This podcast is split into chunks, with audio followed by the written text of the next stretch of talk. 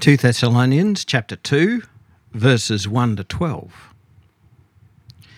Now, concerning the coming of our Lord Jesus Christ and our being gathered together to him, we ask you, brothers, not to be quickly shaken in mind or alarmed, either by a spirit or a spoken word or a letter seeming to be from us, to the effect that the day of the Lord has come. Let no one deceive you in any way for that day will not come unless the rebellion comes first, and the man of lawlessness is revealed, the son of destruction, who opposes and exalts himself against every so called God or object of worship, so that he takes his seat in the temple of God, proclaiming himself to be God. Do you not remember that when I was still with you, I told you these things? And you know what is restraining him now, so that he may be revealed in his time. For the mystery of lawlessness is already at work. Only he who now restrains it will do so until he is out of the way. And then the lawless one will be revealed, whom the Lord Jesus will kill with the breath of his mouth and bring to nothing by the appearance of his coming.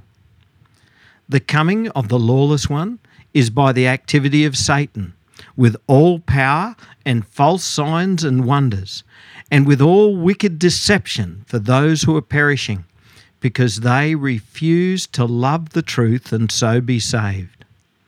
Therefore, God sends them a strong delusion, so that they may believe what is false in order that all may be condemned, who did not believe the truth, but had pleasure in unrighteousness. Beware the fear of missing out. Um, unless you're a Queenslander, probably never even heard of an Alvey. Did you ever hear of an Alvey before you came to Queensland? No, no.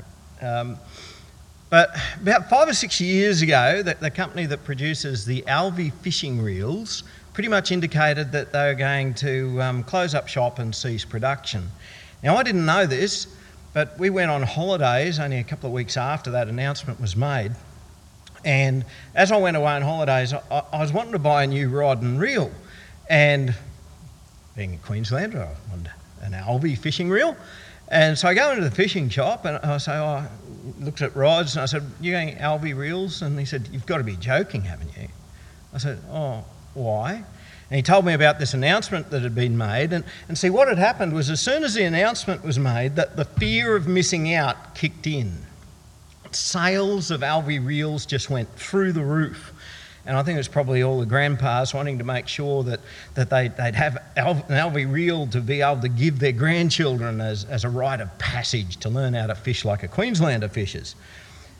Me, I just needed one. But I also had a fear of missing out, so I ordered two. Um, but of course, it took more than six months for them to arrive, and by then my one week holiday was well and truly over. But just as well, though, because Alvey fishing reels have become a thing of the past, right? Wrong. Somebody else bought the company out, and five years later, they're still in production and readily available. Fear of missing out, though, it, it's, it's pretty much what drives the profits of, of many marketing schemes and, and get rich quick schemes and scams. Be quick, this is a one time offer, this, this offer's only on the table for today, and, and tomorrow it'll be too late and the fear of missing out. It's a, it's a powerful thing. Today's topic, we're talking about end times, and we're talking about the second coming of Jesus. And we mightn't realise this because, because we're talking about end times, it seems a lot of the end time stuff comes at the end of our Bibles, and, and, and Thessalonians is found pretty close towards the end of the, of the New Testament we mightn't realise this, but Thessalonians is some of the earliest of the New Testament writings there are. It was written much earlier than the Gospels. Um, and, and so it's sort of a time when, when they were still nailing down um, what we now consider to be the basic tenets of the Gospel, well known things.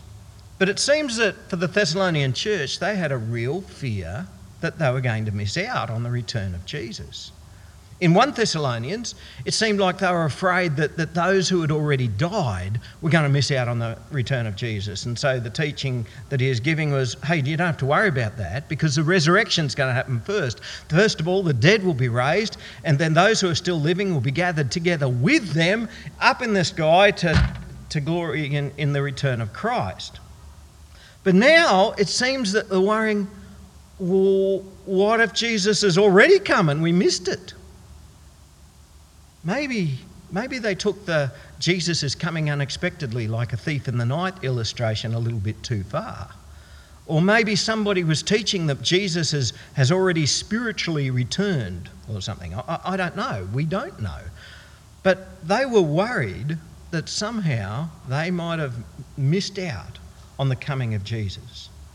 Now, false worry, false beliefs take root in a church through various means. Misinformation comes in through false witness, through false prophecy, and through false teaching.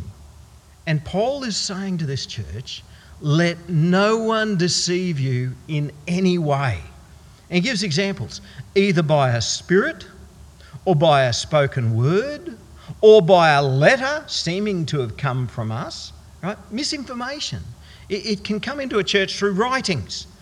So these days, think internet, think text messages, think online group discussions, think popular Christian books that churn out all sorts of strange ideas. It can come in through spoken words. Um, we're told that at, towards the end of time, that, that people will gather for themselves a great heap of teachers that will tell them whatever their itching ears want to hear. But even, even beyond that, sometimes what gets presented by somebody as a theory or as a bit of a thought bubble might get picked up by the next person and go, oh, you know what, this is true. Um, and so spoken words can put us onto the wrong track. And it can come in through what Paul calls a spirit. Now, in other words, some kind of counterfeit spiritual gift. So, then, some of the spiritual gifts where God does speak is through the word of knowledge and through the gift of prophecy. Um, and yet, and that's a, probably the most common one for us to be wary of is, is false prophets. We're told to guard against false prophets all the time. Don't, don't ever discount prophecy because we're told that it is a gift from God, but we are to test everything. And if a prophet, somebody who claims to be a prophet, speaks a word, if that word doesn't come true, well, that person's a false prophet. Don't listen to them. Anyway, however, the misinformation came into that church, it was misinformation nevertheless. The day of the Lord had not come and gone without them noticing. And Paul reminds them that it couldn't have come yet um, because there was something else that had to happen before the day of the Lord and the return of Jesus. And he refers to this event as the rebellion and the revealing of the man of lawlessness. And then after that, Jesus returns. Now, the thing which isn't clear to us is is that concurrent event? So are they things that are they things that happen at the same time, or are they things that happen one after the other? The rebellion and the revealing of the man of lawlessness. And we don't really know. Now, as we read this, we're going to realize that the man of lawlessness is another name for Antichrist or the first beast of the Revelation. Before Jesus returns, there will be a rebellion. Um, apostasia is the Greek word. It, it describes rebellion in the form of political revolt, but it also means a departure from the faith. So at the end of the age, it appears that there's going to be a worldwide rebellion against divine authority. It could be a combination of rebellion against political rulers that God has appointed, but it will certainly include religious apostasy, a rejection of God, a rejection of His gospel. And people who claim to be godly will be perverting the faith. And the man of lawlessness will be revealed. Now, in the, in the letters that John wrote, John describes this person as Antichrist. And that, that's a really good description because the, the lawless man, the Antichrist, he mimics Christ in a vile way. And so we find that the return of Jesus is described as the coming or the parousia. And the man of lawlessness, he also has his coming, his parousia.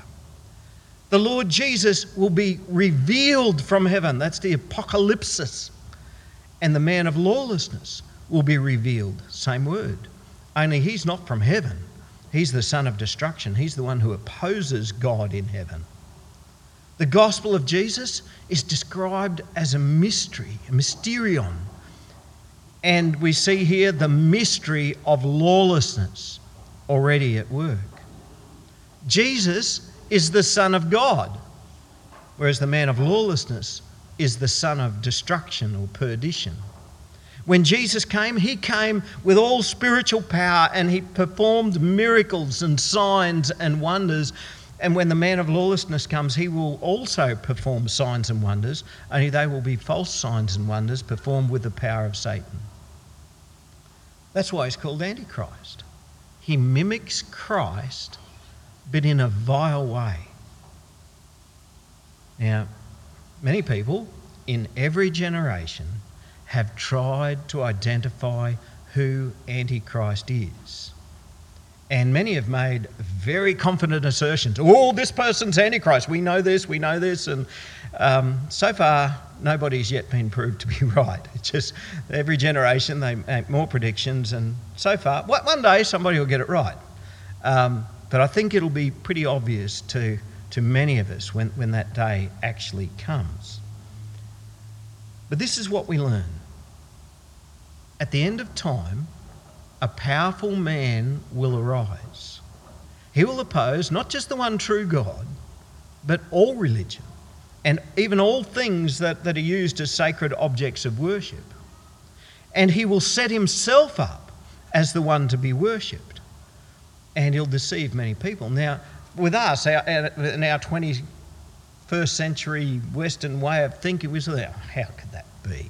How could anyone do that? But, but we've seen this before. Nebuchadnezzar, he built a gold statue and he said, You have to worship me. And if you don't, you get thrown in the fiery furnace. And of course, there was some of God's people who said, Well, we're not going to worship you. And yep, they were thrown in the fiery furnace and God rescued them. Nebuchadnezzar, once again, looked at all of his kingdom. He said, I've done this. Mine is the power, mine is the kingdom, mine is the glory. And God sent him mad. He, for years, he wandered the fields and he ate grass like a cow until finally he lifted his eyes to heaven and presumably repented and he was restored again. Belshazzar, he mocked God because all of the, the, the, plates and the cups and whatnot from the temple, items that were used for, were sacred for the, for the um, service of God, he used them for his own service. He started eating his own meal off of these things that was sacred for God, and he died that night. Darius made a decree you cannot pray to anyone but me. And Daniel stood against it. Daniel prayed to God and thrown into the lion's den. Once again, God rescued him. Now, that's a few Old Testament examples, and you think, yeah, but we don't think like that anymore. But let's come a little bit further forward. Let's come into the Roman Empire. Emperor worship became a thing. Roman emperors deified themselves. That means they claimed to be gods. And it became, it became a rule that everyone had to worship the emperor. Only the Jews didn't. They were given a particular dispensation where, okay, we're going to have to kill every Jew because nobody's going to worship emperor. And so they were given an exception but Christians weren't given that exception. But even so, Christians wouldn't worship the emperor, and so they were persecuted and executed. But you might say to me, but that's still the ancient people. That, that's still the ancients. Well, even in more modern history, totalitarian rulers take for themselves absolute power and absolute authority and they demand such loyalty that, in, in fact, they receive worship from their subjects. In Nazi Germany, images of Hitler were posted everywhere. And whenever you met another person in Germany, it was law that you had to greet them with the salute and say, Hail Hitler. And then when you parted company again, you had to do the same thing. In church, you were required to say, Hail Hitler. Worship. In many communist revolutions, so for example, China and Russia, and pretty much all of them really, Christianity, and in fact all religion, was despised and forbidden. And in China today, Xi Jinping is coming down harder and harder on Christian churches. And the crosses in some districts are being removed from the churches, and instead of the cross, you can have a picture of Xi Jinping. And they're changing the, the things that, that you're allowed to do in religion. And so the state sanctioned churches, you're starting to get taught more and more about the values of the communist state than you are about loyalty to God. In North Korea today, the supreme leader, leader Kim Jong un, is worshipped by the population. They adore him. He is, the one, he is their provider. He is the one who gives them everything. He provides everything for them. He is worshipped. Now, this might seem really strange to us who live in a liberal society. But throughout the world, in just about any totalitarian regime, what you'll notice, you, you will see photos and images of their ruler plastered everywhere in the streets and in the buildings. And allegiance that is paid to that ruler is akin to worship and it is demanded. And, and, it, and that's how they keep control. And so, to us, this might seem really far fetched, but it is not far fetched. It's a reality. It's been a historical reality and it is a present reality. But there will come a time when a worldwide dominant popular figure will rise up and he will oppose God. And it seems like he will oppose all religion, and the worship of this leader will become the new religion. Now, Paul tells us that the mystery of this lawlessness is already at work. There is something, though, which is continuing to restrain this lawlessness. But there will come a time when that restraint will be taken away. But what is lawlessness? Well, it's not only breaking the law, it's failure to recognise law and its failure to recognise the authority of the law or of the lawgiver himself. And, and this can take place in an ethical and religious type sense, but it can also take place in, in a societal and jurisdictional sense. And, and we see both of these at work today, increasingly so. Paul says that the mystery of lawlessness is already at work and it is. And it's getting worse and worse. We're coming out of an age which was known as Christendom. That's where our society general, generally was sort of based on the Christian faith. Our Western civilization was founded on Christian values. But it's become quite obvious that over the last couple of decades, um, there has been a concerted, systematic de Christianisation at work within our society. Murder of innocent children is now called a woman's choice. Denying of one's own gender and deciding, I, I was born as a boy, but I, I think I'm actually a girl, that sort of nonsense is protected by law. Same sex marriage, it's not only allowed, it's celebrated. Same sex couples are given access to to adoption and to IVF treatment so that they can have children. In some cases, it's illegal to publicly quote scripture if it makes a person feel like they might be being vilified. The sick and the elderly can now be killed at their choice, and doctors and nurses who refuse to take part in euthanasia can face losing their jobs and being deregistered. Now, why has all of this sort of stuff come into our society and, it's come in so quickly? I'll tell you how this has happened. It's because this is what the populace want. It might, this sort of stuff might make us feel sick in the guts, but this is what many, many people want. Largely, our generation have turned their backs on God. And they don't even recognise the validity of God's law. Who, who is this God of yours that, that I should be obeying him? Why should he be the one who determines for me what's right and wrong today? You see, for most people, it's not about breaking the law, they don't even recognise God's law because they don't recognise the lawgiver. That is lawlessness in an ethical or, or religious sense. But now we're seeing a new phenomenon. Lawlessness is increasing, and today, societal law, in a judicial sense, is not only being broken, it's not recognised. Children say to their parents, You're not the boss of me. I don't have to do what you say. The parent says of their teenager, I, I don't know what's wrong with him. I cannot control him. He doesn't listen to anything I say. The child recognises no authority in the teacher and just goes and does whatever they want. And there once was a time when all people had respect for the police.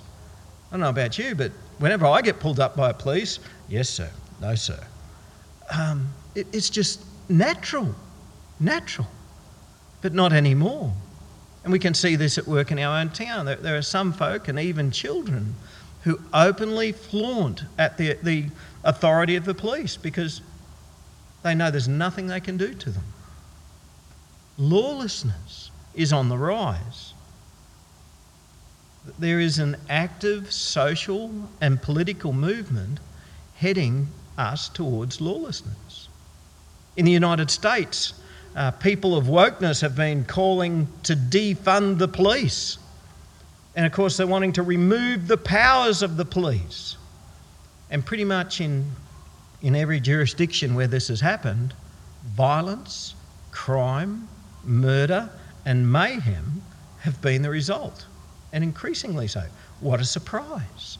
Remove, remove the police, remove the ones who are restraining crime, and all of a sudden crime goes up. And usually it, it's, it's the least privileged suburbs that are hurt and suffer the most. Lawlessness. And even today in Australia, the so called sovereign citizens have been saying, we don't recognise any authority of, our, of the Commonwealth of Australia, therefore we don't have to obey its laws. Lawlessness. And even people who claim to be Christians today have been saying, I don't have to obey the law because they don't have authority over me. Lawlessness. Now, when a society descends into lawlessness, that society becomes ripe for a new movement, for a new leader.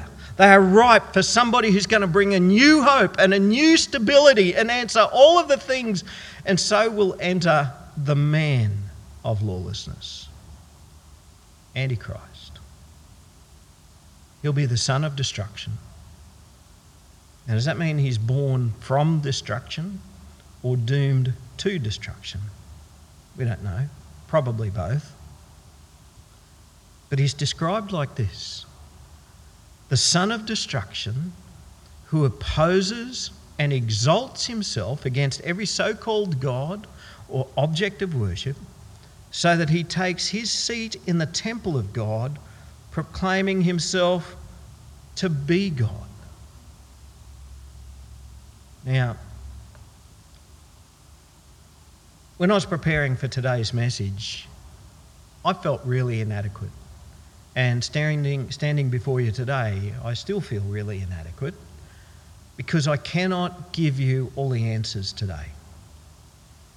And I think that pretty much every commentary that I read all said this is one of the most difficult passages in the whole of the New Testament to interpret. And the reason it's difficult to interpret is because it doesn't supply us with all the answers. And so, when the man of lawlessness takes his seat in the temple of God, does that mean that he will literally sit in the temple at Jerusalem?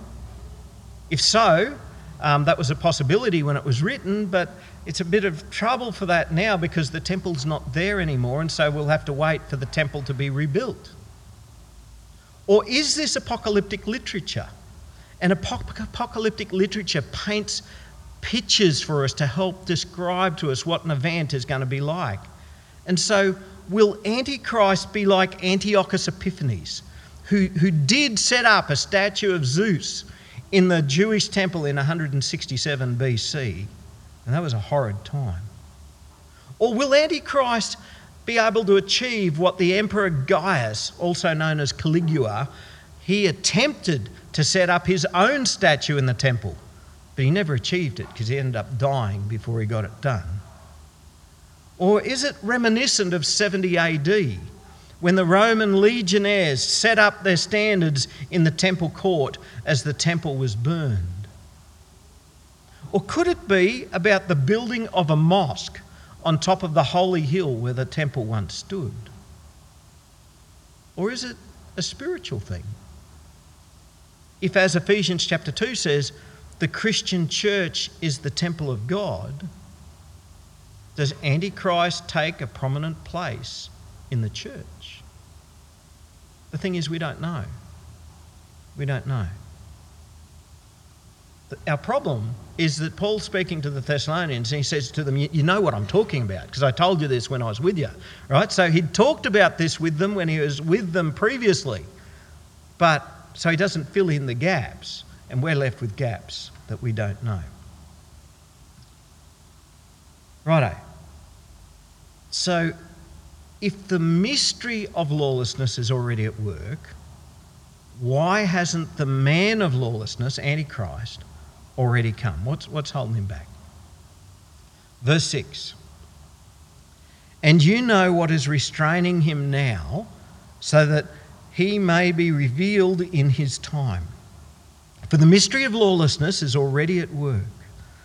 Only he who now restrains it will do so until he is out of the way. And then the lawless one will be revealed whom the Lord Jesus will kill with the breath of his mouth and bring to nothing by the appearance of his coming. When Antichrist comes, forget about the Hollywood blockbusters. There isn't going to be a few brave heroes who go into battle against Antichrist to save the world. Neither is it the duty of Christians to stand up and fight Antichrist and try and stop his coming. Our job is to remain faithful to Jesus. Jesus is the one who will kill the man of lawlessness simply with the breath of his mouth. Jesus will just say a word, and Antichrist will be dead, and all of his evil amounts to nothing when Jesus returns. What a, what a great hope we have. Hey? What a great confidence that we have going into the future, as this age draws to an end and the day of the Lord comes, as disciples of Jesus, we have nothing to be afraid of. God is in complete control. Even when Antichrist appears, all it's going to take is a word from Jesus, the breath of his mouth, and it's all dealt with. But what is restraining him now? Is it something or is it someone? In verse 6, it says, I know what, sorry, we, we know what is restraining him. Verse 7 says, He who now restrains it will also do so until he is out of the way. Is it a thing or a person that is restraining the lawless one? Well, I think it's both. Ultimately, it's God. It is God who is doing the restraining. God is a person. It is on God's timeline that the lawless one will be revealed. God is holding lawlessness back. God is giving an opportunity for the gospel to be preached. But even so, God is hardly the one who's going to be taken out of the way. What or who is he referring to that is restraining the lawless one? Well, it could be a spiritual thing, it could be a, a big angel restraining Antichrist. But right from the time of the early church, it's been understood like this. And we find this teaching in some of the writings of Tertullian. I think he's around about 300 AD. How does God restrain lawlessness today? Romans chapter 13 tells us that God has appointed governing authorities as his agents, as his servants, to keep law and order. And those who resist the authorities are resisting what God has appointed and will receive judgment. As Paul says, our rulers do not bear the sword for nothing. Have you ever thought of God restraining lawlessness in this way through our civil authorities? Now, if you think about when a time of disaster comes and a government becomes ineffective and they're not able to administer this law and order properly, what happens? Looters, rapists, and but essentially what happens is the most powerful and the most evil do whatever they like. They do what they cannot normally do because there is normally a higher power, the state, who will act with the authority that they've been given by God to restrain lawlessness. And even from the time of the early church, they could see that the laws of Rome, whilst in later time uh, Rome began persecuting Christians, but it was also allowed the gospel to go forth in ways that it couldn't have without it. Numerous times, Paul would find himself caught up in a lynch mob and they're ready to kill him. And what would happen? Who would step in to save him? Several times, it was the Roman authorities. They would come in to his rescue. And so, looking at it from this perspective, the thing that is holding lawlessness back is the governing authorities. And our governing authorities personified in a person. In Thessalonica, it would have been personified in the, in the emperor. Um, for us, we have people who are responsible for law and order. And so we know that God has appointed rulers, God has appointed governing authorities to restrain lawlessness. And maybe it's these same governing authorities, and in their restraint, are making it such that it's not yet the right time for Antichrist to come. Now, I'm going to be really clear here and say that's, that's probably the most common interpretation, but it's so open, it, it could well be something else. Anyway, there will come a time when God takes the restraint off. I suspect we might already be seeing this happening now. There once was a time when, when an election platform of law and order and tough prison sentences, that was a sure and certain vote winner. Not so much anymore. What do we hear politicians campaigning on today? Defund the police, decriminalise drugs, legalise prostitution. We no longer have a penal system. A penal system, its role was to punish the wrongdoer. We now have a correction system. We don't punish, we correct. The, the restraints are coming off. Verse 9 The coming of the lawless one is by the activity of Satan with all power and false signs and wonders. When it comes to spiritual gifts and miracles and signs and wonders, they can be done either by the power of God or by the power of Satan. So, for example, when God sent Moses to Pharaoh, he said to Moses, Here's a sign. You can show them that you've come from me by doing this. Throw your stick down on the ground and it'll turn into a snake. And he does that before Pharaoh. And Pharaoh says, We can do that too. Calls in his magicians, and, and what they do is they throw down their sticks and they also turn into snakes using their dark arts. Same thing happened when Pharaoh, when Moses turned the, the water into blood. Using black magic, Pharaoh's magicians could do the same thing. Um, but I just love the sense of humour that God has. When, when Moses threw his stick down and, and then the others all threw their sticks down, what happened next? Moses' snake slithers around and gobbles up all of the bad snakes. When Antichrist comes, many people will be impressed with his false signs and wonders, but not everyone. Now, here's the thing fair dinkum disciples of Jesus will not be at all impressed with a delusion. You know why? Because we love the truth. An amazing thing here is this is an activity of Satan. It's done with satanic power and deception, but it is God who sends this strong delusion. I'm going to say that again. The coming of the man of lawlessness is an activity of Satan with satanic power and deception, but it is God who sends the strong delusion. Why would he do that? Why? I mean, I, I know some Christians, they've got the attitude, yeah, oh, this is, I can, this bloke, he's Antichrist. I, I can tell you that, that, that what's happening here is the work of Antichrist, and we have to stop Antichrist. You know what? You're working against God if that's ever your attitude. Because when Antichrist comes, it's God who sends him. Is he crazy? No.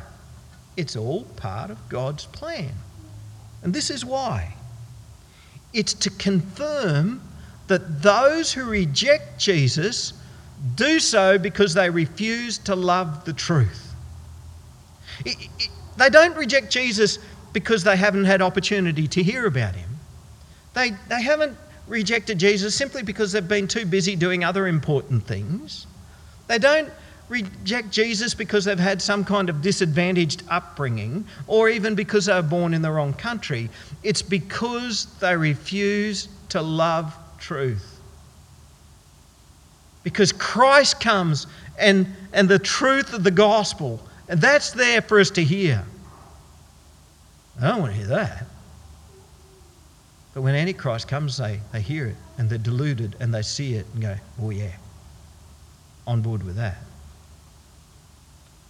Now, I've noticed over the years that a lot of people's hang ups about God and about who He is and about what He does and the way He does things, and oh, I can't see why God would do something like that, but you could, it can all be boiled down to them not recognizing the sovereignty of God. God is Lord, God is Master. God is supreme. There is no one higher. What God says is. And throughout the scripture, at times, in God's sovereignty, He chooses to use the ungodly for His purposes. The Roman authorities, they were ungodly. They persecuted Christians. But God appointed them to uphold law and order. And, and He used this ungodly institution for the advance of the gospel. But not only this, God sends them a strong delusion or a wicked deception, he says in another spot, so that they may believe what's false. Why would God do that? in 1 Kings, God was going to punish the wicked king Ahab. How? Now put a lying spirit into the mouths of all of Ahab's prophets to entice him. Yes, Ahab, you'll win a battle. Mm, yep, you're going to win the battle. What about you, prophet? Oh, yes, you'll win the battle. A lying spirit sent by God to entice him. But there was one prophet, the prophet Micaiah. And Ahab knew that this prophet always spoke the truth. I don't want to hear what he has to say, though. You see, and when he heard Micaiah, I think he knew what the truth was, but it wasn't the truth that he wanted to hear. And so he rejected the truth and he believed the lies of the deceiving prophets. And he went into battle and he d- died in the battle. Now, the same thing is going on here. The day of judgment is coming. Today, this day, we have opportunity to hear the truth of the gospel of the Lord Jesus Christ. It's an opportunity to repent of sin. It's an opportunity to believe in the Lord Jesus Christ. It's an opportunity to be born again. We leave sin behind. We leave unrighteousness behind. And we live anew in Him. Forgiven, washed, and made clean by the blood of Jesus. This is the truth. And this is the opportunity we have to believe today. But through Antichrist, those who have already rejected the truth and have pleasure in unrighteousness, they will be deluded and condemned. See, as Christians, we have nothing to fear of Antichrist. If we love the truth, what is truth? Jesus is truth. If we love the true Christ, and if we follow the true Christ, if we commit our lives to the full Christ, to, to the true Christ, we will not be deluded by the lawless one. And those who take pleasure in, in unrighteousness are one and the same as those who embrace lawlessness. Believed misinformation, been deluded because they don't love the truth. Let's pray. Lord Jesus Christ, we thank you that you are truth. We love you, Lord, and we love your truth. Lord, guard us against falling into lawlessness. Let us never be deluded. And we pray today for the many in this world who do not yet know you and haven't believed the truth because they still take pleasure in unrighteousness. Lord, we pray that by your Spirit you would draw them to yourself, that they would hear the truth, that they would know the truth that they would believe the truth and be saved. And Lord, may we love your truth so much that, that we would proclaim your name to all who would listen and even to all who would not listen, so that everyone would have the opportunity to hear and be saved. Even so, come, Lord Jesus. Amen.